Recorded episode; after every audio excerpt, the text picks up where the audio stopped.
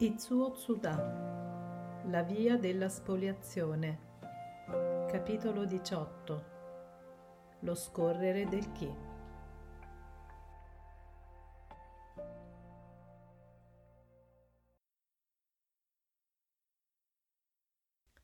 Si parla spesso nell'aikido di scorrere del chi, chi non agare, il che corrisponderebbe, psicologicamente parlando, alla visualizzazione.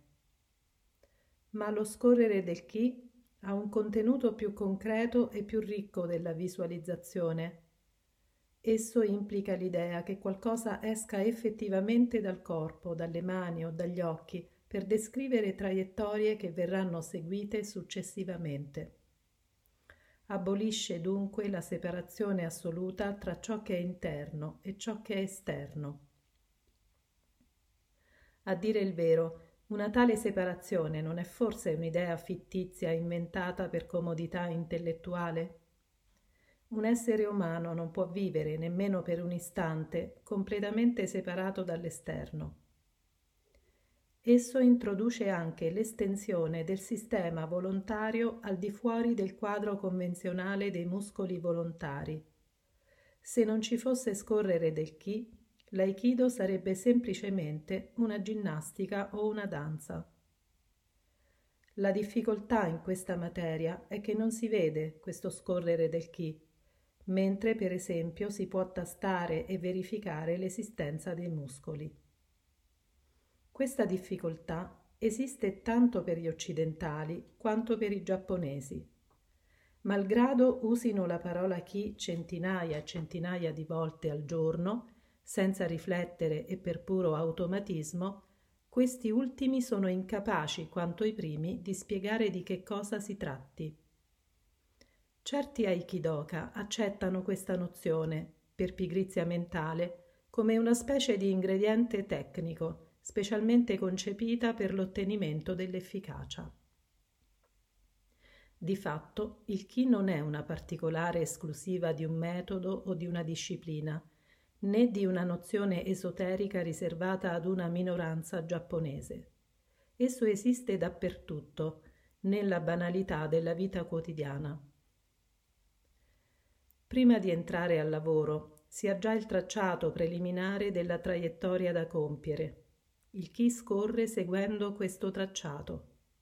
Ma c'è un altro chi antagonista che ci trattiene, l'atmosfera familiare della casa, i problemi per strada, la mancanza di slancio per il lavoro, eccetera.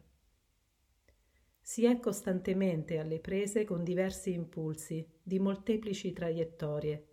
Si è molto spesso dispersivi, non si avanza né si indietreggia davvero, non si lavora né si riposa davvero. La molteplicità delle traiettorie ci immobilizza, esse si annullano le une con le altre. Può succedere che una di esse diventi dominante, a causa per esempio di un bisogno urgente. Un giorno Noguchi incontrò alla stazione centrale di Tokyo un maestro di cerimonia del tè che conosceva bene. Era un uomo molto ossequioso, che di solito non mancava di procedere ad un lungo preambolo di cortesia ad ogni incontro, cominciando col parlare del più e del meno. Questa volta fu completamente diverso Egli chiese Dov'è il bagno, per favore? e sparì precipitosamente, senza nemmeno dire buongiorno. Chi ha fame non sente più, chi ha bisogno non si ferma più. Alcuni progetti di legge più o meno difficoltosi sono presentati, si dice, proprio prima delle vacanze estive, poiché predomina la voglia di partire e si passano con maggiore facilità. Il chi scorre verso spiagge lontane. Nell'aikido si tratta di intensificare questo scorrimento, ma come fa scorrere il chi in una direzione determinata? Non è così semplice come si pensa, anche se lo si fa continuamente senza farci caso. Parlare di cerchi o di triangoli non serve a granché perché è troppo astratto. Ci si contrae in inutili sforzi per eseguire una tale impossibilità. Ma signore, è contrario alla nostra educazione, si dirà. Né la psicologia, né l'anatomia, né la fisiologia ci insegnano una cosa simile. È vero, non si può discutere o fare delle teorie su qualcosa la cui esistenza non è stata provata. Credo, d'altra parte, che non si riuscirà mai a provarla, nemmeno con l'astuzia che ha permesso agli scienziati di concepire negli anni trenta particelle allo stesso tempo corpuscolari e ondulatorie. Metto davanti al praticante, per terra, un oggetto prezioso per lui, il suo portafoglio, il suo orologio, eccetera. Adesso immaginiamo di essere in una situazione estrema. Questo oggetto verrà portato via da un ladro, il vento o l'acqua, se questi non agisce con prontezza. Qualifichiamo questa situazione dicendo che vi è uno scorrere del chi a partire dalla persona verso il proprio bene, senza comunque dover precisare la natura della parola chi. Non è necessario provare la sua esistenza oggettiva. Se l'esistenza del chi fosse provata con rigorosi strumenti scientifici, direi che non si tratta del chi il fluido, il magnetismo, l'energia o le particelle ondulatorie possono esistere nel presente, ma non possono tornare indietro nel tempo. Ricordiamoci che Napoleone ha fatto superare d'un balzo 4.000 anni di storia con un piccolo discorso. Tutto dipende dalla situazione. Il chi è una questione di messa in situazione e non di esistenza. È la ragione per cui è difficile o diciamo pure impossibile sottoporre il chi a studi scientifici. Sarebbe piuttosto nell'ambito dell'arte che l'Occidente potrà riconoscerlo. Stanislaschi ha sfruttato bene l'effetto della messa in situazione. Se la messa in situazione viene perfettamente accettata ed attuata, c'è scorrere del chi.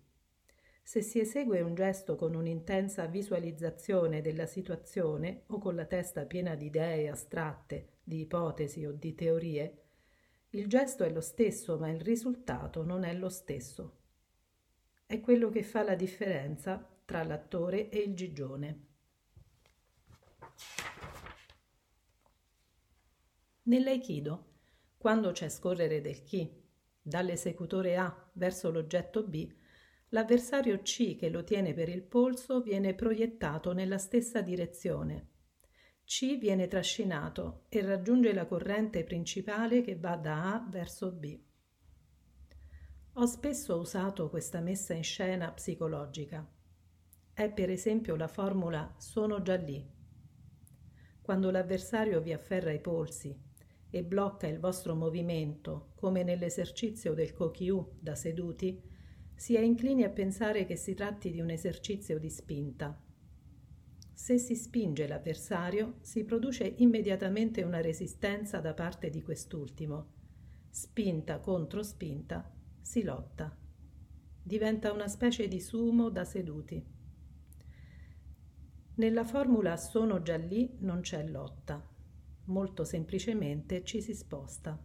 Si fa perno su un ginocchio per fare un mezzo giro L'avversario è trasportato dallo scorrere del chi e si rovescia sul fianco. Basta pochissimo perché questo esercizio diventi una lotta.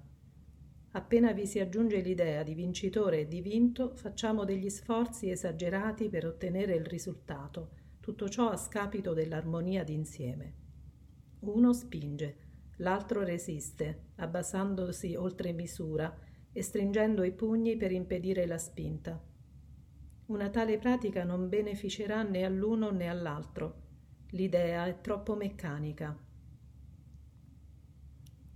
Credo che si debba eseguire questo esercizio di Kokyu seduti in una posizione normale, senza contrazione e senza un abbassamento forzato del centro di gravità. Penso che, che la persona che cade debba anche approfittarne per rendere più flessibili le anche. Faccio dire ai praticanti la formula sono già lì ad alta voce. Questo permette di dimenticare l'idea di avversario, secondo il principio del non avversario. Questo permette anche di visualizzare in anticipo il punto d'arrivo, garantendo così lo scorrere del chi verso quel punto. Questa formula ha avuto una ripercussione inattesa. Due comandanti dell'aviazione civile l'hanno applicata nell'esercizio del loro mestiere. Si sa che una gran percentuale degli incidenti si verifica all'atterraggio. Gli strumenti non sono infallibili. Quando la visibilità è scarsa, si oltrepassa facilmente il punto d'arrivo, soprattutto con la velocità degli aerei odierni. Si crede che la pista sia più avanti mentre è già passata L'incertezza può provocare nel personale tecnico di bordo una contrazione generale che può portare ad errori fatali.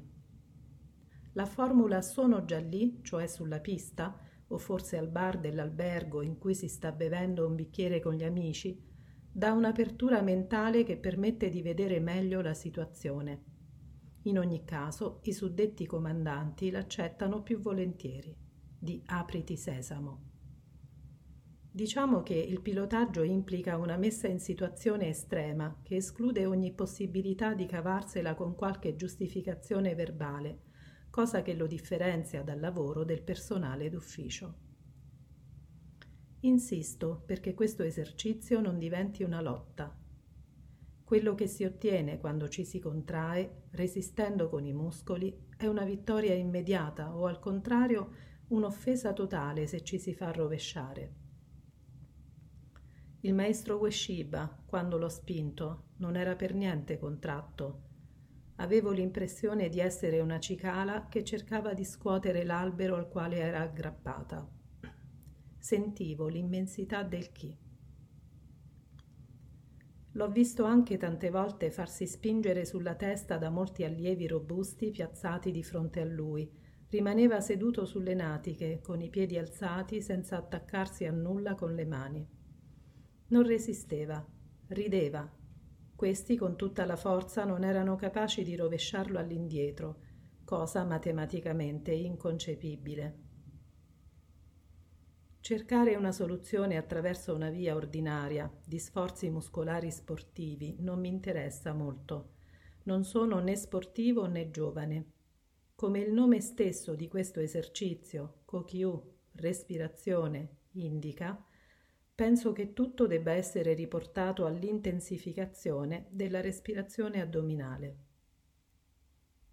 Dato che lo scorrere del chi implica lo spostamento nello spazio ed anche nel tempo, esso può assumere un carattere premonitore. È così che il maestro Ueshiba diceva di vedere l'immagine dei suoi avversari che stavano cadendo prima che ciò si producesse.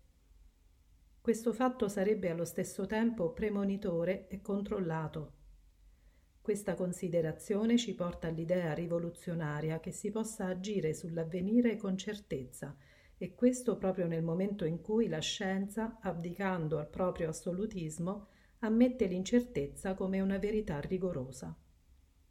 Con lo scorrere del chi, il futuro può divenire tanto concreto quanto il presente. Né lo scorrere del chi, né la capacità di anticipare il futuro sono appannaggio esclusivo dell'aikido. Su un piano più generale possono esistere in tutti. Se prendo una matita sul tavolo, il chi scorre verso la matita. Lo scorrere del chi in questo gesto non è molto intenso. Non c'è coinvolgimento di tutta la mia persona, in un'epoca in cui i mestieri erano più tradizionali e meno ingombrati da innovazioni, questa facoltà naturale era più intensa. C'era comunque un maggior concentrazione nel compimento di un atto. C'erano gioia e delusione, perché c'era un senso reale dell'anticipazione. Oggi, con il progresso tecnico e il contesto economico più sviluppato, non si sa più a che punto si sia. Il mestiere che si impara ora forse non sarà più valido negli anni futuri.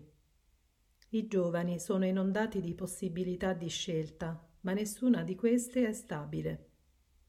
I giovani sono alla ricerca di tutto, senza potersi impegnare a fondo in qualcosa. I contadini, gli artigiani, lasciano il posto ai tecnocrati, ai burocrati, agli astrattocrati, per i quali tutto quello che è semplice e naturale diventa ridicolo. Ogni atto deve essere preceduto da una giustificazione fortemente strutturata. È molto saggio e imponente. Ci si lancia allora in avventure gigantesche che a volte finiscono in bolle di sapone. Si è divenuti estremamente abili nel maneggiare delle parole, dei simboli e dei valori astratti, sebbene incapaci di muovere gli alluci, di eseguire dei movimenti semplici e naturali senza sbagliarsi di respirare profondamente. Siamo diventati una macchina per eseguire un lavoro senza sapere dove tutto ciò ci porta. Non si ha bisogno di sapere e non si può sapere. Non c'è più destino, c'è soltanto l'ingranaggio. Perfino in queste condizioni nulla impedisce che l'istinto possa lavorare. Ci si dice non è il momento di chiedere di firmare, il capo servizio è di cattivo umore. Se devo dare uno scopo al mio aikido, è quello di imparare a sedersi, ad alzarsi, ad avanzare, a indietreggiare. È troppo semplice, si dirà. Ci vorrebbe qualcosa di più spettacolare, proiettare dieci avversari come pacchetti di sigarette, per esempio, altrimenti non è interessante. Per me Imparare a sedermi, ad alzarmi, è già enorme. Non smetto di scoprire nuovi aspetti. Sono ben lungi dall'essere soddisfatto di quello che faccio. Questa insoddisfazione mi spinge sempre in avanti, verso la soddisfazione completa. Sedermi, alzarmi, avanzare, indietreggiare. Non ci sono verbi transitivi, come proiettare qualcuno, schiacciare qualcuno. Ci sono solamente verbi che riguardano solo me, intransitivi o pronominali. In inglese e in giapponese sono tutti verbi intransitivi. Ciò è conforme, si dirà, al principio di non avversario, almeno filosoficamente. Ma si ha a che fare con avversari in carne ed ossa. Cosa fare se mi impediscono di sedermi e di alzarmi? L'aikido però non è una meditazione metafisica da solitari. Se non si può agire come si pensa, non è che un gioco intellettuale. Si può raccomandare la tolleranza e allo stesso tempo brutalizzare moglie e figli. Si può gridare per la pace e allo stesso tempo fomentare la guerra. È la separazione tra pensiero e azione. Diciamo che questa separazione è necessaria nella vita sociale per mantenervi un certo ordine. Senza la diplomazia, quest'arte di mentire in modo intelligente, già da lungo tempo le due superpotenze sarebbero entrate in guerra a scapito di tutto il resto dell'umanità. L'aikido per me è un'arte di ridiventare bambini. La differenza tra essere bambini e fare l'aikido è che vi si mette un po' d'ordine. Tra i bambini non c'è molta separazione tra il pensiero e l'azione. Non è la stessa cosa per gli adulti. C'è bisogno di un'arte per ridiventare bambini senza essere puerili. Come possiamo spiegare tecnicamente questa azione che ho definito intransitiva? Jean, per esempio, mi afferra da dietro, circondandomi con le braccia. Voglio abbassarmi per sedermi, ma mi impedisce di farlo. Ha dei bicipiti che sono il doppio dei miei e pesa circa 90 kg. Non posso muovermi, talmente mi stringe forte. Cosa si deve fare? Proiettarlo prima di sedermi? Ci provo, ma non ci riesco, poiché è troppo pesante e troppo forte. Allora divento bambino. Vedo una conchiglia meravigliosa sulla spiaggia e mi abbasso per prenderla. Dimentico Jean che continua a stringermi da dietro. Tecnicamente c'è un dettaglio importante. Porto avanti un piede per fare insieme all'altro due lati di un triangolo, poiché è più concentrato. C'è scorrere del chi, che parte da me e va verso la conchiglia, mentre prima il chi era bloccato sul pensiero di Jean. Jean, con i suoi 90 kg, diventa molto leggero e cade in avanti al di sopra delle mie spalle. Come può accadere che con idee diverse si ottengano risultati opposti, mentre la situazione rimane la stessa? L'idea di proiezione provoca la resistenza. Nel gesto del bambino c'è la gioia di raccogliere la conchiglia che fa dimenticare la presenza dell'avversario. Dimenticare l'avversario pur sapendo che è lì non è per niente facile. Più si cerca di dimenticare, più ci si pensa. È la gioia nello scorrere del chi che mi fa dimenticare tutto.